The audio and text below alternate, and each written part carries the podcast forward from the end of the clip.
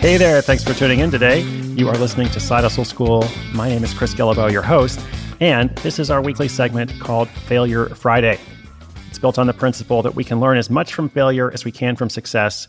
Therefore, Failure Friday is a collection of short stories about mistakes, missteps, disasters, and, of course, failure.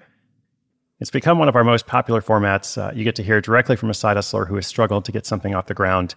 Uh, and today's short story features Rupert Hunt from the UK. And we told the successful story of his roommate finder business back on episode 836.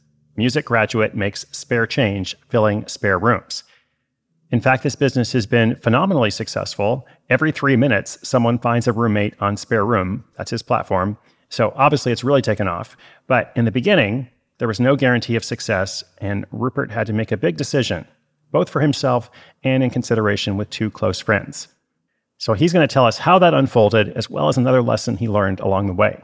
So here's Rupert. I'll come back at the end to wrap us up.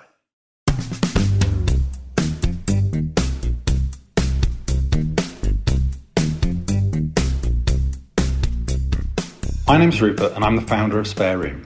Spare Room is a roommate matching website and app and has so far helped over 11 million people across the US and UK to find a room or roommate.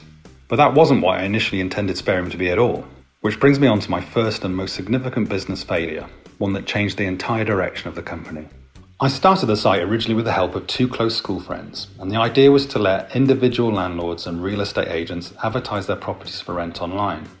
This was the early 2000s, so at that point, the only alternative was local newspapers and ads in shop windows, so it felt like a no brainer business idea. The closer we got to launch, the more time consuming the business became. I was busy coding a whole load of what I thought were very clever features. One of my friends was working on the designs, and the other was supposed to be drumming up interest from agents, but struggling to fit it in alongside his day job, especially when agents didn't tend to be available in the evenings and weekends to speak. In fact, we all had full time jobs and other side hustles, so the pressure was really mounting. We pushed ahead anyway, finding time to work on the business whenever we could. In the days and weeks after we launched, people just weren't using the site like we thought they would. In fact, it was totally dead. Naturally, I felt pretty panicked. I'd invested what little money I had and maxed out credit cards to start this business. Now the whole idea was coming apart and we didn't have the time to focus completely on turning things around. But luckily, on the final afternoon before we'd launched, I'd decided to add a roommate notice board to the site, very much as an afterthought, and it was starting to get some use. This was both a relief people were using the site, and a worry, because no one was using the features we'd spent so long pulling together and which our entire business model was based on. We had to make some tough choices and fast. To make it work, we'd have to go all in and give up our jobs. I was excited by the prospect of that and also fed up with my day job anyway, so I was keen. But it turned out my two friends were more excited by the fact our venture meant we met up regularly for drinks, something I obviously loved too. But faced with an ultimatum, they realised they didn't want to take a risk when their careers were heading places probably more than mine was. This left me with two big decisions. Was I ready to risk everything we'd built and pivot the business to focus on roommate matching? And was I up for doing it on my own without my two friends on board?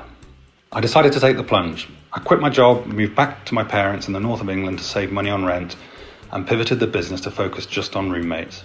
This failure taught me a crucial lesson early on listen to the market and let it guide you. Whatever it is you think people need or want, you'll probably be wrong to some degree.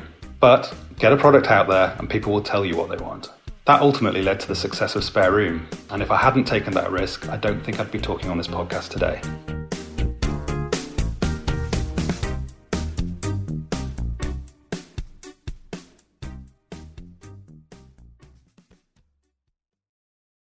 Never confuse a single defeat with a final defeat. Thanks so much to Rupert for sharing this transparent and truthful story I think it's pretty cool. Over 11 million people in the US and the UK have used his site to find a roommate. So if you need a roommate, or if you know someone who does, or if you just want to check out his business, learn more about what he's done, check out spareroom.com in the US or spareroom.co.uk for the UK. You can also follow Spareroom, just one word, Spareroom, on most social networks. If you've got a question or an update for us about your side hustle, just come to sidehustleschool.com slash questions. I'm so glad you're out there. Thank you for listening. You can subscribe or follow wherever you get your podcasts. I hope you'll come back tomorrow. My name is Chris Guillebeau. This is Side Hustle School.